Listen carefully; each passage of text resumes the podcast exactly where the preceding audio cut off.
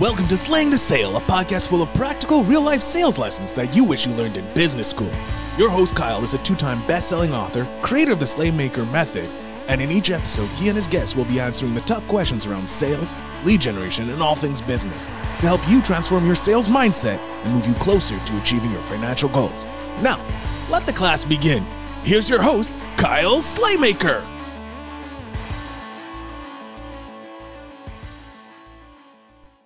All right, everybody, welcome back to another episode of Slaying the Sale with Kyle Slaymaker. I am your host, and this is a special one, uh, and for reasons that you're about to see. So, I am going to do my absolute best at not only introducing our guest, but also explaining why this is a very special episode to me. So, first and foremost, you guys know my military background. I very, very proudly served in the United States Navy on board the USS Cape St. George in support of Operations Iraqi Freedom and Enduring Freedom. I was an operations specialist. I got in when I was 18, wanted to go into the special warfare community, uh, but being of the mindset that I was in at that time and having a lot of growing to do, that didn't work out. So the closest I came was my division officer and my operations officer offering me a diver contract if I stayed in. Uh, I did not want to stay in. At that point, I wanted to come home. So here I am. Uh, but listen, the toughest men on this planet, bar none, are the Navy SEALs, right? So the Naval Special Warfare community has search and rescue swimmer. If you want to describe the search and rescue swimmer as part of this part of the spec war community, uh, they have EOD, explosive ordnance disposal. They have the divers. They have the SWCC, special warfare combatant craft, and then they have the elite of the elite, the Navy SEALs. We go back, we, they go back all the way to World War II, the frogmen of the Vietnam era, everything. You know, there's the the UDTs were in World War II. Kennedy commissioned them as SEALs, and everything went from there. So you guys know them as literally the best of the best, and I am very, very proud and honored to have one one of the best of those best. And that is former senior chief William Branum, who is a 26 year veteran of the SEALs, both in the teams did some USW work, undersea warfare work, which I'm sure we're going to get into. Uh, was an instructor at the SEAL Sniper School and just an all around badass. So when it comes to the toughest of the tough, the biggest of the big that I can get on this podcast, we have somebody that is more mentally and physically tough than anybody I have ever had on, and anybody that I probably will have on. So much so that when he got out, instead of just continuing down the contractor route or doing his own thing, which he did his own thing, but he realized that he was suffering from a lot of stuff, whether it's PTSD, whether it's from mental exhaustion, all that other stuff. He found the benefits of CBD and it was so life changing that he decided to start the Naked Warrior Recovery, which you see behind him in the NW Recovery back, uh, board behind him, right above his trident and his anchor back there that I see. Um, and that's kind of what he does. Like that, that's that's huge. So I hope that senior, I gave you a good enough intro. If not, tell the people about yourself. What did we miss? I I think the I think maybe you overstated some stuff like about being uh, mentally and physically tough. I think I'm just a regular, regular tough. I love it. I love it. So first off, obviously, you know, you and I share that connection of being in the Navy, both being sailors. Um, thank you for being on. This is something yeah, that for I'm sure. looking forward to so much. So, and full disclosure for our guests, we tried recording this a week prior, uh, and then like just as things were getting good, which was like two minutes in, um, the power went out and we had to reschedule for today. So I'm glad we uh, we could make this happen. So let's kind of get those those prerequisite questions that like literally everybody that listens to this is going to want to know. Like let's get all that that cliche stuff out of the way because you wore the trident, you're part of the spec war community. Everybody wants to know about BUD/S. Everybody wants to know about your time in the teams, your USW stuff. And, and then I really want to focus on the work that you're doing now because as amazing as a career that you have had, what you're doing now is just as, if not more impressive. So walk us through your career right? So, I mean, I assume you you did your BUD/S training in Coronado, or were you still down Yep. in like Jacksonville at that time? No, it's all it's all in Coronado. It's been in Coronado for a long time now. Um, but uh, let's see. So I, so I joined the Navy I actually joined in the delayed entry program. Uh, I I grew up in a little town outside of uh, Meridian, Mississippi. I was heavily involved in the Boy Scouts. I uh, let's see what else. I went to the National Jamboree. I was super poor, like I was a like poor kid. We didn't have money for much, but uh, my dad was retirement, my his disability, uh, some other things, but we didn't have very much money. And uh, you know, so my grandparents helped out a lot. They were you know involved in the church and you know helped me get into the Boy Scouts. The Boy Scouts uh, actually paid for me to go to this national jamboree where which is where I found out about what a Navy SEAL was. I didn't even know what a Navy SEAL was. I always knew I wanted to be part of some sort of um, sort of small elite military organization, but I knew I didn't want to be part of like the big green machine of the army. I wanted to be part of something small and elite, something moving that would move really quickly. And so um, I met this kid. He was like, "Yeah, I want to be a F-14 Tomcat pilot, and I want to be a Navy SEAL." And I'm like, "What's a Navy SEAL?" And he told me, and I was like, that's exactly what I want to do. And so I came back from that, you know, national jamboree. First of all, I swore I would never join the Navy. And then the Navy recruiter called me and he was like, Hey man, have you ever thought about joining the Navy? And I was like, well, I was thinking about being a Navy SEAL and an F 14 Tomcat pilot. He's like, check. Why don't you just come on down here to the recruiting office and let's uh, have a little conversation? So he showed me this video about it was really bad but these guys jumping out of a airplane, you know, they took a Zodiac into the beach and then they were like hiding out and like in the rocks, like with their binoculars. And the next scene, they're like running through this building, putting demolitions and then running out and like really bad CGI where it blew up. And uh, and I was like, yeah, man, where do I sign? And so I, you know, I basically joined the Navy the summer between my 11th and 12th grade of high school. So basically, I joined the Navy uh, before I graduated high school in the delayed entry program. I graduated high school and off to boot camp I went. I went to boot camp, but I failed a screening test when I got there. And then I was a gunner's mate, and I was like, oh, I'll take it. You know, again, no big deal. Working out every day, plenty strong, could easily do it. But I didn't like getting up early in the morning. Chicago, man, it's like north of Chicago in the wintertime. No one likes that. It's cold. It's dark. It's scary. It's miserable. I'm like, I don't want to do that. And so I graduated that. Like I came to the end of that, you know, gunner's mate school, which is like six months long and I was high enough in the class. I took another set of orders to be a VLS tech, which I had zero intention of going and doing that job. But I went to, you know, those are for those who don't know, it's the missile launcher for Tomahawk missiles on on you know those big gray things that float out there in the water. And so I was like, I'll go to that school, I'll get in better shape, and then I'll go to, to SEAL training. Well, what I didn't know is I had 24 months of obligated service to a ship in Yokosuka, Japan, because I took those orders. So no matter like how well I did, you know, passing the the SEAL screening test, they're like, sorry, bro, you can't go. You have to go do this thing, you know, in the Navy. I'm like, well, what if I fail out of the school? They were like, you're still going to that ship in Yokosuka, Japan. So I went to Japan. I spent my time on the ship. And then when it came time for me to call my detailer and say, hey, I want to go to, to BUD/S, he was like, sorry, bro, uh, you're too critical to the Navy. You know that that school that you went to? That job that you have right now, that Navy enlisted code that you have attached to your name, that makes you more critical to the Navy, in my opinion, as the detailer, than the SEAL teams. This, of course, was pre 9 11. Um, so he would not let me go. So I, you know, went to other people and got letters of recommendation and all this other stuff. And uh, eventually, um, everyone said no. I mean, everyone said yes, but my detailer still said no. The SEAL detailers are like, sorry, bro, your detailer has to release you.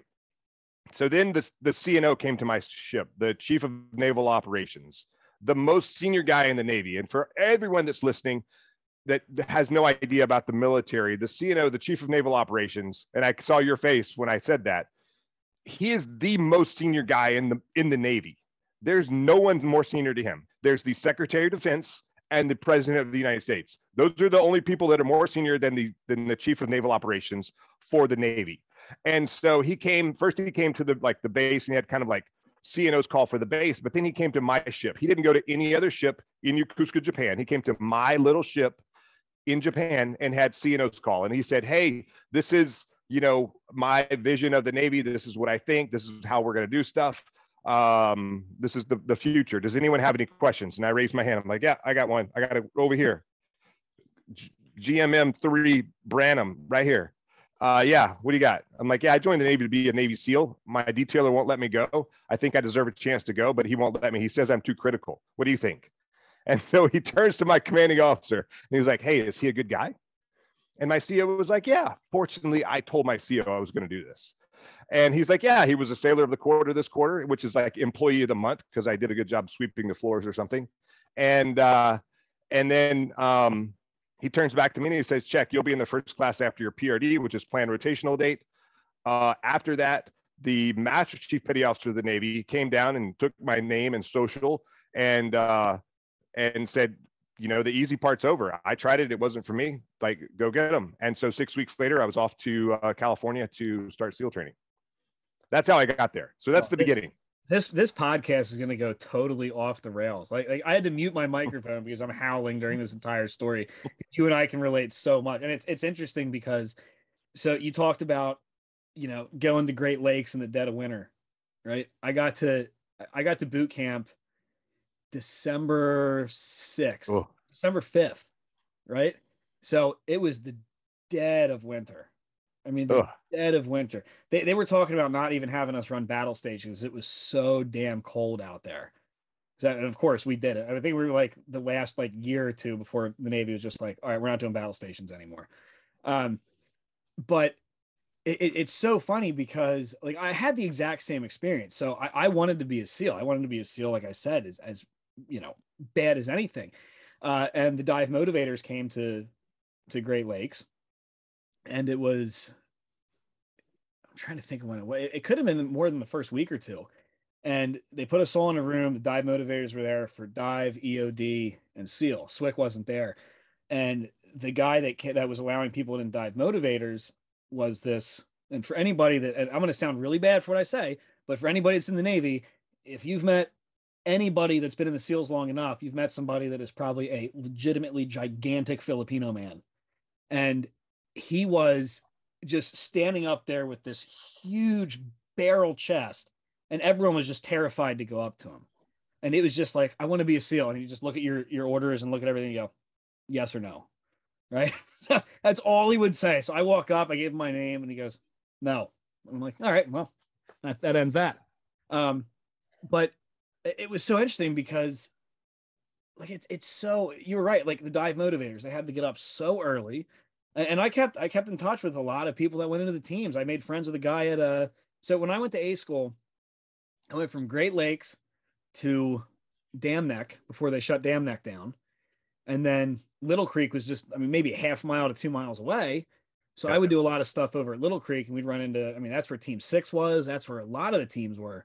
So it was just like looking up to these guys that just had this, you know, I mean, amazing career to what we considered. And you know, I got into the fleet though, but that's all that she wrote for me. I had a blast in the fleet. I, I loved it. And it's it's funny because you mentioned the CNO and the MCPON because uh, a good friend of mine, he's still in, he's a senior chief now. And there you probably saw it. There was a, a meme floating around in the Navy groups about this guy that the the CNO came to his ship and the CNO was walking by shaking hands, and the CNO actually adjusted his ribbon rack. And somebody just happened to snap a picture of the CNO adjusting this E1's ribbon rack, and the E1 is just like petrified.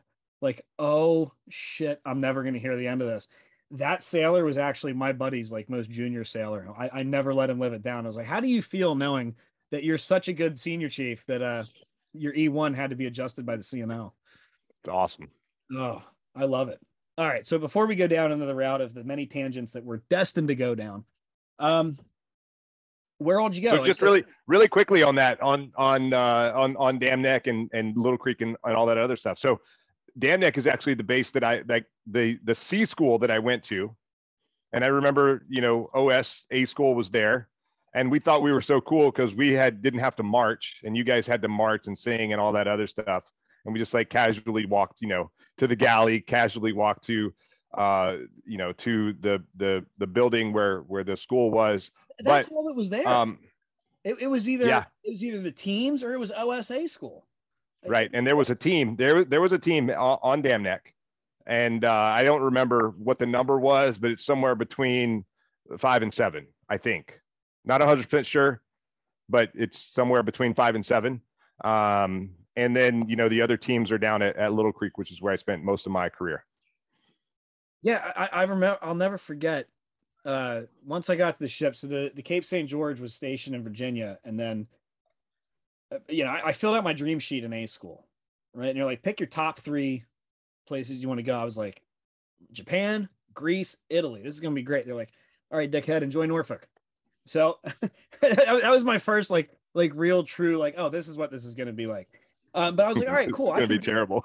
yeah, yeah, and it was the armpit of the Navy. So I was like, all right, at least I can be home. You know, being in Pennsylvania, I could be home every weekend that I didn't have duty. Um, but a buddy of mine would we'd always go over to to the base, and we ended up getting lost. And I, am pretty sure it was Dam Neck, and we just wandered into a building, and it was one of the teams, probably the team between five and seven, and like they're doing exercise and we had no we just ended up wandering into a building because we thought we were in the right place and they had like a net above the pool that they're rappelling down from and i was like uh i don't think we're in the right place. And, and uh, that was that was that was at little creek. That was at yeah. little creek and that, that was the pool. Yeah yeah i knew exactly. The the water o course. Yeah. Lots of fun. So, so and then my guys one time like changed it. It used to be fun to do and then it, they made it like even harder. Like you know instead of like rings to cross, they were like, oh, we'll put baseballs there instead. We need to make your your arm stronger. Well, you've been in the water like six times. You like, you know, swing from like the 12 foot tower to this cargo net that's hanging down. You climb up the cargo net. You go across a fast rope that's up in the rafters, and then you slide down the fast rope, and then then you drop you know 15 feet to the water and then you swim over to the next like caving ladder you go up you do across you know other you know steel beam stuff and drop down and then swim over here and then go up and across. And then eventually it was like, used to be like some zip lines and like fun stuff. Like you work hard and then you're like, woo, I can like take a break. My guys went in there and they were like, no, we're going to change this and this and make it harder. I'm like, you guys suck. You took all the fun out of it. for, for those of you that are listening along, like you're listening to Senior Story, and then to give you an idea of the level that I was at, uh, I usually looked at a radar screen, and if uh, we were still on board in port before colors hit, uh, we were working a long day. So, so there's definitely a big difference. Um, so, you know, we, we know you started Naked Warrior. We know that you have a very long and storied career, and you know, you and I can kind of have that respect of the stuff we can and can't talk about, the stuff that we're okay talking about. Um, how did you end up as, as a SEAL sniper instructor? Like where like walk me through the progression of your time in the team. It, was kind of by accident, but uh, I, I definitely wanted to be a sniper, like from pretty much day one. I was a pretty good shot. I, I couldn't shoot a pistol that well. I had to, you know, a buddy of mine actually taught me how to shoot a pistol pretty well. And then in third phase, we started, you know, shooting pistols, and I was still okay. I'm way better now, but that was just time and repetition and whatever bad habits. Um, but that was a pretty good rifle shot and uh, I did my first platoon, and guys were like, "Yeah, you should go to sniper school." And then the opportunity arose, and they're like, "Hey, do you want to go?" And I, I, I said yes before they, they even finished the sentence. Yes, uh, there's a billet open for snipers. Yeah, can I? I would like to go. Can I put throw my name in the hat? Right, free fall school. Yeah, whatever. And so, um, and so I went there and um, graduated. Came back to the team, did another deployment. Uh, then it came time to my my wife at the time did not want me to deploy again, and so the so I was like, all right, so hey hey team, what other options do you have? They're like, we need to send someone to to teach at sniper school because back then the teams supplied the instructors so you would go as like a student instructor. You still belong to the team, but you're, you know, you work for the sniper school. And so um, there was one guy that like the guy that started the school from from the ground up, at least on the East Coast. He, you know, he was running it, and he was the only person that was assigned to the headquarters. And so we would get guys from the teams, and that was their like their like basically their their workup and deployment was you know get ready for sniper school go to sniper school and, and let me tell you as a, an instructor it's almost as hard and taxing as being a student you know, I thought being a student was equivalent to as you know how hard BUD/S was. Not because you're, you know, they're punishing you, but because they're like long hours. You're up at five, you work out at 5:30, do your thing, you work all day, and usually you're all you're done with the day by 10 p.m. and it's five, it's six days a week, five and a half days. So you work a half day on on Saturday, and then you have the rest of Saturday and then Sunday off, and then Monday is, you know, 5 a.m. Here we go. Let's get it on. Um, and if you're an instructor, you're actually showing up earlier and staying later than than the students until all like everything is met because you're you're you're basically deployed. You were, you know, it's Camp Atterbury, Indiana. Not a whole lot out there. There's a Walmart and and a couple other things, but uh, you know, because my ex-wife didn't want me to deploy, I actually ended up being gone longer teaching sniper school than I would have if I was in a platoon doing a workup and then doing a six month deployment which is weird how that worked out, but that's how it worked out. It's so like I'm thinking back to the, you know, I, I it's funny because I, I, I was kind of like you, like I, I, had no aspirations in the Navy, right? I had no, in, I mean, I had no aspirations in the military, um, but you know, I dropped out of high school and I went to an alternate school to finish my diploma. And as soon as I got into that alternate school, my mom, unbeknownst to me, was on the phone almost weekly with the Navy recruiter who was like two doors down from my alternate school. So by the time, and who also coincidentally was an operations specialist. Um, so by the time I finally agreed to my mom, I was like, I was like, fine, if it will get you to shut up, I will go talk to this Navy recruiter. This guy knew my life story. And I mean, he he filled my head with with everything. He was talking about, you know, the the frogman of days gone, right? You're talking about Marcinko, who I know has a sordid history, we'll put it that way. We've got, he was talking to me about, you know, Jesse Ventura, because at that time I was a wrestling fan and all these other SEALs and everything that just, I mean, just amazing, amazing feats.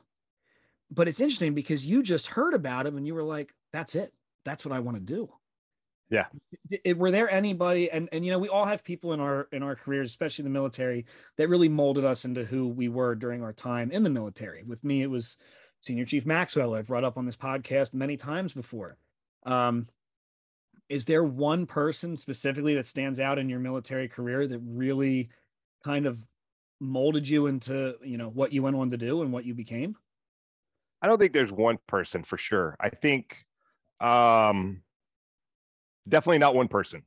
There's uh, a, a, an assortment of people. You know, one of the people I would say is is Dave Johnston, the guy who did start sniper school. And and one of the things that I thought was really interesting about him is we're running the program that he started, and he would come back in and say, "Should we be doing that?" And my question is to him was like, "Why did you put it in here if you don't think we should be doing it now?"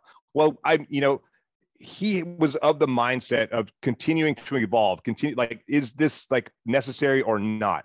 Do we need to how can we make guys better? Can we do it faster? Can we be more efficient with our time with the skills that we're teaching? What do we need to add? What do we need to take away? And he was always like challenging the course his own course and saying do we need that or can we change that? Do we need to do those standards make sense? Do we need to change the standard? What what do we need to do to make this better and the fact that he just continued to do that over and over and over and never like he had no ego in it. He was just like, I want to make the best sniper students that we can. And and it was interesting, like as instructors under him, we would be defending curriculum that he put in place. And then, you know, it, it became the very healthy dialogue of, you know, what the value is and have we ever used this particular skill set in the teams, in the platoons, doing sniper work or anything like that? And then, or is it like just some sort of legacy thing that made sense at the time? Does it make sense anymore? And that's probably a good spot to to start to transition us us into the the business aspect and everything you've done after SEAL training because or SEALs. Um, what you said is incredibly impactful, right? Even though it was his curriculum, even though it was his program, he never stopped thinking about how it can be better right? No matter what it was if he saw an opportunity for advancement if he saw an opportunity to make things better he was pushing you guys. And that's that is so incredibly important because he's also getting the input from the people that are in his you know to translate into business his in his employee and he just wanted to make sure because I mean the stakes are a little higher there, right? Maybe a lot higher than they are in the business sector because you're talking about guys that are literally keeping the teams alive, that are out there worrying, you know, providing the overwatch, provide and even in some cases going in before the the main platoon comes in. So it's important to understand for the viewers out there, for the listeners out there, that like take these lessons that you're going to learn here today that seniors talking about from training to his time in the teams to his time as a sniper instructor like always improve and input and or elicit the responses from your guys because these are the ones that are out there on the front lines that are customer facing. So they know. And it was so yeah. awesome that like you were kind of giving him pushback about his own program and he was like no we gotta we gotta keep improving we gotta keep improving. That's that's amazing. Um all right so i'm gonna hit you with one more hard question then we're gonna transition straight into naked warrior. We're gonna talk about everything. Um is there, and if you're not comfortable talking about it, that's fine. But is there one moment in your time with the teams, not as an instructor, but in your time with the teams that stands out as the most impactful? Uh, yeah, I think when I similar to what I was just saying, but you know, as uh, in the in the SEAL teams, you're surrounded by just everyone has an alpha personality. And I don't mean alpha is an asshole. Alpha is in like get shit done. Um, and holding each other accountable. And so I remember um, I was going down a road and I probably am going to adjust shift off that road. But uh, I think, you know, re- really the, one of the things that, that I think about and I, and I actually talk about quite a lot today is, is like impactful stuff is I was in charge of guys that I was like, I have no business being in charge of you. I had a guy who was a, a doctor and he came in as a regular enlisted guy. I had a guy that was, he worked for NASA as a rocket scientist and he came in as a junior enlisted guy. They just wanted to serve their country in the capacity that they could in the SEAL teams. And now they're working for me. And I have a public high school diploma, AKA a PhD. And so, and they're like turning to me and asking me how to do stuff. And then I would be, you know, we would have you know problems and i would have i would not know the answer. And so when i became brave enough to ask my own guys hey how would you guys solve this problem? As a leader when i became brave enough to ask for help from the guys that are working for me that became like a game changer in my leadership hands down. Asking for help. Most people most leaders their ego gets in the way and they're not they're fake it till you make it or whatever. Ask for help. It doesn't like don't let get put your ego out of the way out, aside and say what how would you guys solve this? What do you think? And it's okay to say i have no idea or you don't even have to say i don't like i have an idea about how to do this. I want to know what you guys think about it. And then get that feedback and then come up with a good plan to execute whatever the the objective is. It's it's perfect. It, it's the perfect lesson. Yeah, i mean it, it really really is and especially in your community you have to right? So so many people are, are out there today especially and i find this more you know civilian than i do prior military but you just if you don't know ask right? Yeah. because in our line of work and again much more you than the operations specialist standpoint good lord. Um, but you had plenty of people telling you what to do. So damn many. Um, but you know in the military, if you don't ask and you go to do something that you're not completely confident in, that's when bad shit happens. And and that's that that could be whether you're in the teams in the desert or you're on a ship in the middle of the Atlantic Ocean and you're just, you know, hauling a line and getting ready to do an UNREP at sea. Like it just you have to ask. If you don't know, ask. And it doesn't matter what level you're at. So I appreciate you dropping that lesson. Um, so uh, yeah and it's it's so amazing that you sit there and you talk about how you know you have your high school diploma whatever and you're in charge of people with phds who came in as enlisted which is uh, you know to me mind boggling because in in my area of the navy that would be like coming in damn near of you know 0304 right? So it's it's an amazing thing to hear that like just there's so many people out there that just didn't care about what they were coming in as they just wanted to serve they just yeah. wanted to go and do everything that they could, and that's amazing. Um, you know, I, I think of uh, there's uh, news about a SEAL a year or two ago. I'm, I'm sure you've heard of him. The guy not only was he an MD, but he ended up going to. I know he was also a pilot in the Navy. He also went through SEALs. He was in the teams, and then he ended up becoming an astronaut. Um, see if I can remember his name. I know. I know who you're talking about. It's uh, it's Kim or Lee or Yeah, something yeah. like that. Yeah. Um, so so there and you're the, like, so he's the he's the third astronaut from the SEAL teams. I don't Oh, know that kid. Um, yeah, so I've actually worked with two of the other uh, astronauts. The first one was Bill Shepherd. Uh, he was a SEAL, became an astronaut. The second one was uh, his last name is Cassidy. I'm blanking on his first name. Uh, and I was actually with him in Afghanistan in 2003 when he received orders uh, to be accepted to the astronaut program. like you know wrap wrapping your head around that. Like already you guys know that you are the top 1% of the 1% you went through the hardest training on earth. You're out there in the teams kicking ass. Like can you imagine like I- i know my ego. If i was wearing the trident and i was deploying with the teams and then on deployment you said you got orders to go to become an astronaut I, i'm sorry you think my ego's big now i would just be like I'm also an astronaut now too. Like it's it's amazing what people are capable of. But all right, let's let's And, transition. Well, it, let, let, let me address that really quickly. So the great thing about being in the SEAL teams is you you can raise your ego to that level, but there's going to be 150 dudes that are going to knock you right back down. Like you're not that special. I love You're it. regular. Love it.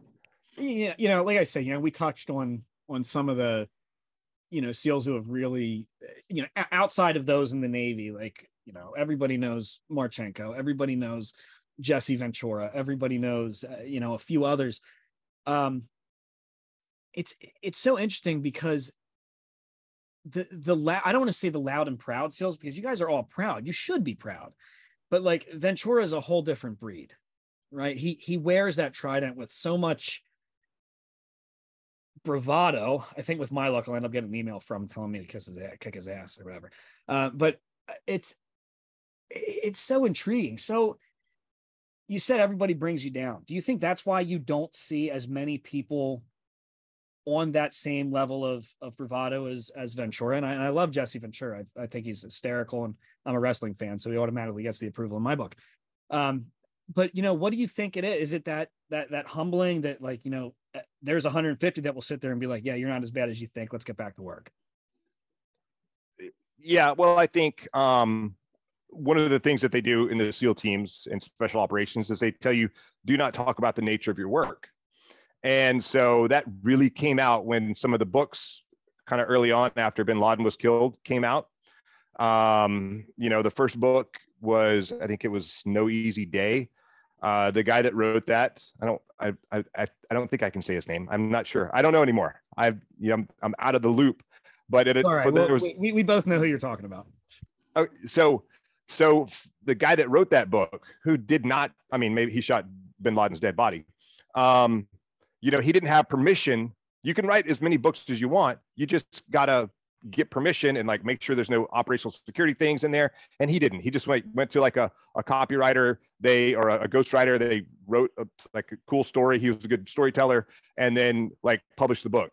And then he made a bunch of money and then he got sued. And so he was like all the all like all the profits like i'm not receiving the profits they're going to these nonprofits. And so and then so from that they're like don't talk about the book don't talk about the person don't whatever and i i wouldn't talk about his name just for operational security purposes um for whatever reason uh, i don't think there's a big deal about it now there could be but um because i think his name is out there in the world but um, you know, they, they would like they beat into us. Do not advertise the nature of your work. You don't need to tell people who you are, what you do, or la la. And so I didn't. And then when I got out, that was actually a detriment to myself in trying to market myself. Like you couldn't Google me at all. Like I didn't exist. Maybe I had a LinkedIn profile, but it didn't say anything. So you, you couldn't really find anything about me. Now I'm much more easy to find because they're like, oh, you need to like market yourself. I didn't know what that meant like i'm like i don't i don't do sales i don't any i don't do any of that i don't want to do sales i don't want to do marketing i don't want to do whatever I've, i'm in a very different world now very very different headspace but uh you know that's that's a lot of it. And so for a lot of us getting out, telling people, and I'm working with a buddy of mine right now in one of the coaching programs that I'm a part of, like tell more people about you. Like tell them that you're a Navy SEAL. Yeah, you joined the Navy before you even know knew what a Navy SEAL was. You're like, oh yeah, I like I want to do something hard. I want to pay for school. So we we actually went to, to BUD/S together. We went to the same team together. We went to sniper school together. He eventually went off to train uh, and teach BUD/S. Then he went to college and a, as a 30 year old man walked onto the football team and played for three years. Wow. and uh, and he's like, no one like, what have I done? What have, I'm like, bro, let me tell you about you. And then he went off and he did like he did like personal training and he did real estate. Now he's also a Hawaii fireman. He lives over on the island of Kauai. Now he's back in the teams, uh, like as a reservist, and uh, and he has got like a coaching business as well. But um, but you know we don't like talking about. We don't. We've we've been taught to not talk about it. We've been beaten into don't talk about it. Mm-hmm. Now I'm like, hey, this is who I am and this is what I do. This is yeah, what I did. I think this is what I'm doing now. And I think, senior, that's that's probably the best segue we can take into Naked Warrior. So I think, with your permission, I think it's time to get naked. What do you think? Let's do it. Let's do it. Okay. So you got out, and for those of you that are still, you know, just wrapping your head around everything this guy has done, 26 years in the teams, whether it's in the teams, operational, as an instructor, it is hell on your body. Now, he got through it and everything. But when you got out, not only is it hell on your body, but everything that you've seen, everything that you've done mentally, it, for lack of a better term, exhausts you. Right. And it's, it's unfathomable the stuff that you have seen, the stuff that you have been through. So you discovered CBD as a form of therapy, as a form of treatment for everything that you did.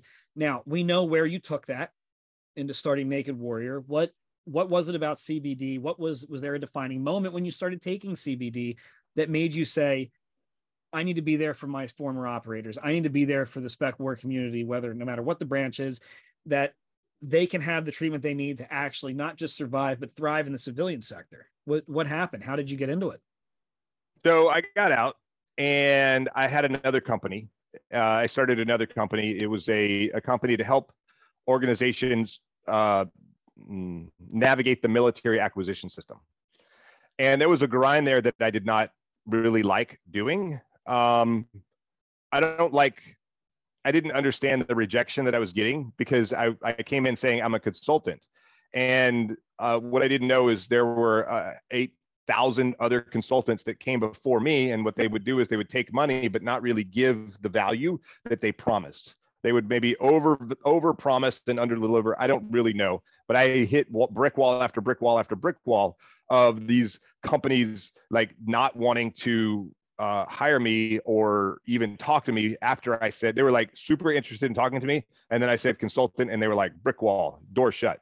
And so I, I still did all right in that world but I didn't like the the kind of the the name calling and some of the other stuff that was kind of going on there. So I just I didn't like it. I was also kind of suffering from some baggage that I have, and I call it baggage from you know some occupational stuff that I had going on, and maybe some not so awesome relationship stuff that I had going on, you know, previous and currently at that time. And so, what I was doing is pretty much just drinking myself to sleep at night which is not a super healthy thing to do. And it's certainly not a way to like get started for the next day. And so um, while I was, I had heard about CBD while I was still in, but I still had a top secret clearance. I still, you know, you know, uh, was still active duty. And I didn't try CBD until an hour after I retired, an hour, a year after I retired. I was in Virginia. I was having lunch with a, a former teammate of mine. And I was like, hey, you know what? I think this was 2019. I think I'm going to go try CBD uh, because maybe what you have here in Virginia is better than what we have in Hawaii. I have no idea. Like it, it was like a brand new industry. I only knew that it could maybe help with uh, some stress, some anxiety, maybe help you sleep better. Uh, maybe it's good for pain. I really didn't know, but I had heard enough people talk about it on podcasts. I'm like, I'm, I, I should try it. And so uh, he was like, if you want CBD, I've actually got some at home because a company gave him a bunch of samples. And so I took a bottle and I tried it that night, and maybe I was a little less pissed off the next day. Maybe I slept a little better. I don't really know. I didn't notice anything right away, but what I noticed over time of like the 30 days or so that you, you know, that 30 servings in a bottle is at the end of it, I was like, was there anything really there? And I didn't try it again. And then what I noticed is I started getting more anxious. I started being a little more pissed off. And what I kind of the analogy that I use is, you know, water boils at 212 degrees. I was probably living my life at 210 degrees. So it didn't take much for me to hit that boiling point. And so what I what I say that CBD did, it took me from like two 210 to 205 to 200 to 195 to 190, maybe 185, got me out of that red zone, like that boiling point and put me into like more of an orange zone. So I had like a little bit better quality of life. I had more time to like when these triggers would come in to actually like respond to them instead of react to them. I could address them instead of just like blah. And so uh, it, it gave me, you know, it just improved the quality of my life. And then I, you know, I stopped taking it and I started getting closer to that boiling point. I was like, well, maybe it was, maybe it was CBD, maybe it was something else, placebo, who knows? Uh, and so I tried a different brand. I had similar results. And now I'm like interested in the CBD industry. And I'm like, oh, this is, uh, and you know, maybe this is a pivot for me for my for my business, like I, selling a product versus a service that I, that, uh, quite honestly, I didn't really believe in 100%. I wasn't really sure how I was doing it. I could go back now and do much better than I did back then because I've got four years of sales and lessons learned and and and coaching and, and consulting and, and things like that but uh, under my belt. But um, so I, I tried it. I had similar results the second time I took CBD. And so I'm like, I, I need to get into this industry. And so I was at a business conference. I met someone in the CBD industry and I was like, hey, I like really, I wanted her to like hire me to like teach me about CBD and all this other stuff. And she was like, I don't have time for you. Why don't you just start your own CBD company? And I was like, I don't know how to do that. And she said, You are a Navy SEAL. You can figure it out. And so I asked her for my man card back, and she gave me my man card. I didn't. I've not given up again. And uh, and and so I just like Googled how do you start a CBD company, and so I found out that the industry is incredibly dirty. Uh, so I wanted to you know create the highest quality CBD in the market, and so I went and found the highest quality suppliers that I could. As a matter of fact, the the the, the links that we take now that we took back then for just to demonstrate quality is like was head and shoulders of the biggest names in the industry at the time or in the industry today. Now, many of those other companies that you may know by brand, uh, they do the same QA that we do. So the suppliers that I that I partnered with, the focus was on quality, not quantity. And so just like in the SEAL teams, we focus on the quality of the person. So I'm like, this is clearly who I should partner with here. And so that's what we that's what we sell. We sell quality products. Um, so that that was our focus, and that's how we shifted and, and really got into the into the CBD industry. So while I was there, it was really to like kind of make money. And then you know I have business coaches, and they're like, "What is your why? What's your purpose? Why are you doing this?" Like there needs to be a story behind the story. And I was like, well, uh, it's not to make money. I mean, it is, but at the end of the day. But so I looked at myself. I looked at where I came from. I'm a veteran. And I saw the statistic of 22 veterans take their lives every single day. And so I was like, maybe this can help them. I mean, I know that it helped me. Maybe this thing can help other veterans. So our mission at Naked Warrior Recovery is 22 to zero. And oh, by the way, my dad was a veteran and he's also one of those 22. So that made it even more personal to me. And so CBD is very difficult to market because it's a, an illicit product according to Facebook and Instagram, but um, and Google and every other engine out there. But uh, you know, we're we're making it work by you know getting on shows like this telling our story uh telling my story. And like cbd helped me. I'm not saying that it will or won't help you but if you're going to try cbd you should probably try a quality cbd and i'm happy to tell you companies that are quality and companies that are not well i i mean um you know the first thing the first thing i want to say is you know you the 22 to 0 i think is is a fantastic goal to shoot for. I, I think it's an incredible meaning. The fact that your father was one of those 22, I, I don't think, and if I'm overstepping, you know, please tell me, but no, you're good. You, you go anywhere you want. I, I, I think that, you know, your dad is probably, you know, whether you're spiritual or not, because I'm not, um, but beaming at what you have done, not only going from, you know, into the SEALs and all your time in the team to doing this and literally devoting your life to it. It's the world needs more, you know, and I, I helped chair, I, I basically rebuilt the Pennsylvania Veterans Caucus. Um, I was one of the founding rebuilding members because we started when we walked into a room at one of the state committee meetings and there were like four of us. And it was in shambles. So we rebuilt it up and we did it with, you know, veterans in mind because we understand that that 22 is one of the worst statistics in the country. Right. It's one of the worst things because anybody and, and me and you, we've lost plenty of people during our time serving and we're fortunate enough to be here. Um, so hearing that you're doing it and you're so committed to the quality is amazing. It's amazing because there's so many people that i know personally that have suffered horrifically after they got out because the care wasn't there or the care was there but they couldn't have access to it because of where they were whether it's location whether it's finances everything so it's awesome. And I mean, absolutely awesome that you're out there doing everything you possibly can. And I think it speaks also volumes about you because, uh, you know, looking at your background, you've got, again, the trident, your anchor, all the other stuff in your background. I see the paddle behind you. But the most prominent thing is over your right shoulder on the NW recovery board. And that speaks volumes because everything you did is amazing, but that's your passion right there that's where your heart is at that's where your mind is at and that needs to absolutely get as much exposure as it possibly can get and i am so fucking proud to have you on this podcast. I'm proud to be able yeah, to say you. that we're shipmates even though anybody in the navy knows you call somebody a shipmate you're calling them an asshole. Um right i'll never i, I love it. punch in the face yeah. Yeah exactly.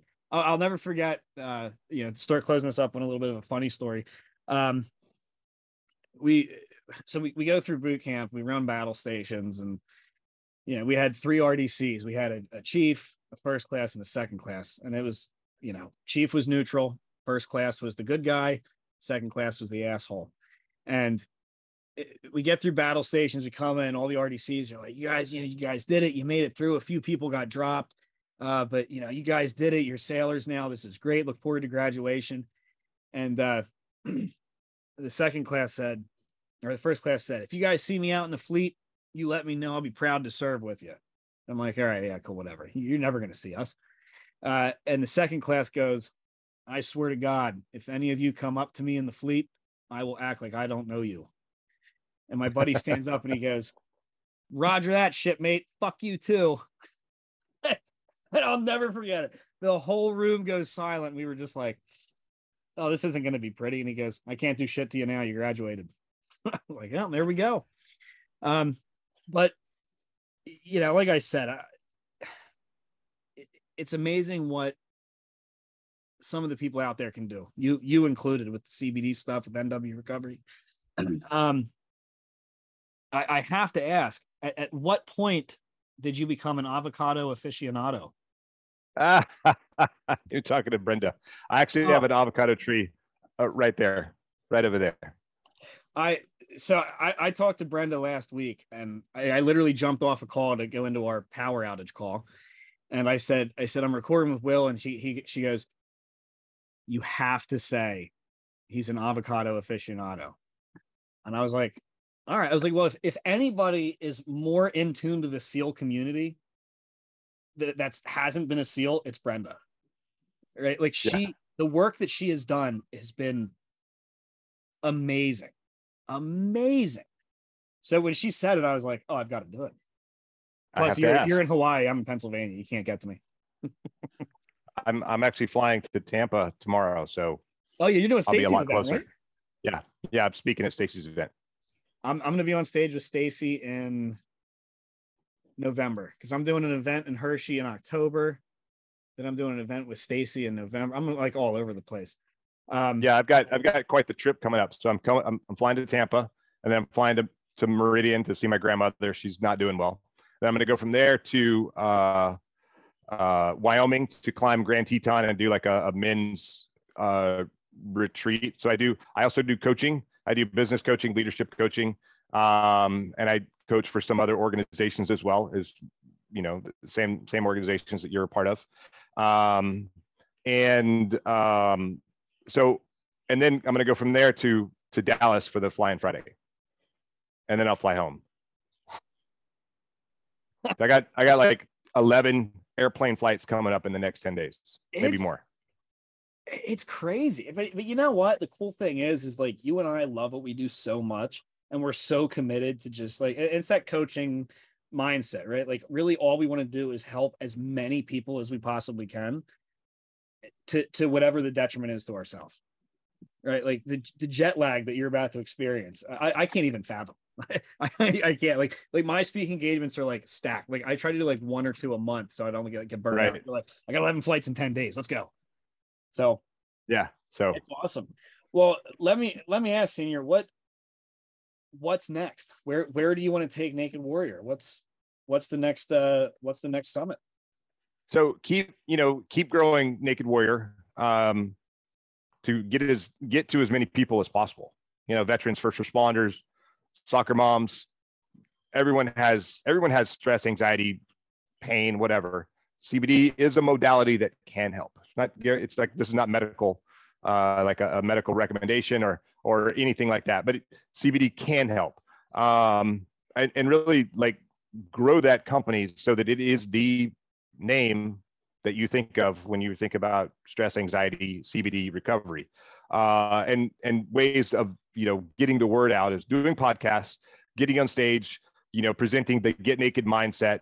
And we didn't really cover what that means but so naked is also you know i talked about like taking that ego off taking that baggage off that you carry around so you can find the healing that you need you know kind of expose yourself become vulnerable. But it also stand you know this is a, a keynote that i give. It stands for uh, it's like the way to, to kind of think about your life. Uh, and so the N stands for never quit. The A is accept failure. The K is to kill mediocrity. The E is exposure your fears, and D is do the work.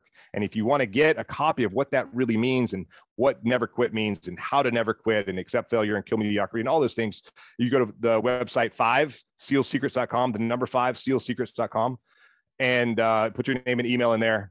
I will email you directly from my email account. Um, it's automated but it goes directly to you from my email account to you. It's uh, it'll be a PDF, about eight pages, uh, breaking it down. Some cool pictures that a buddy of mine took while he was in the teams. Uh, I went to buds with him. His name is Derek McBurnett, um, and uh, and it's so you can really see what Get Naked is all about. And then, and again, this is a presentation I give from stage, and it provides, you know, I believe it provides great impact and great value, and and you know, it is the the basis of most of the coaching that I do when I'm teaching, uh, you know, leadership or or business coaching to to companies or individuals. Beautiful. Beautiful. And- listen, anybody that's out there, you guys have got to get on this. Absolutely. Fivesealsecrets.com. I've checked the website out. Obviously, I've vet all my guests and I no no issue with with senior chief here because I knew we both stand for the same stuff. We both in the same branch, definitely two different worlds. But um, senior, thank you seriously from the bottom of my heart for being on today because I know that I have a very heavy veteran listening base. Um, if, if you actually if you go back to there's a three a three part episode or a three part series that I did with uh, a buddy of mine that got this his name's Jose Garcia. He uh he was a bosun's mate and he got to our ship. We were in dry dock in uh, Virginia. And he he got to our ship and another bosun's mate who had some very very serious mental health issues um within 2 hours of Jose being on the ship he attacked him on the mess decks, almost killed him, stabbed him like I mean multiple multiple times. Uh, he ended up going to Leavenworth for a long time.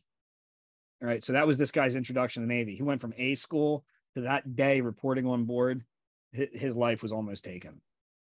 Um, Wow. Yeah, so it's interesting. Like I, I looking back, like some of my favorite guests have been, you know, Navy Navy guys. So um, I, I really do appreciate it, and I hope that every single listener goes to your website. Everybody reaches out. Everybody follows what you do because it is an incredible, incredible story. So please whenever you want on, whenever you need an audience, there's a spot for you. I appreciate it, senior.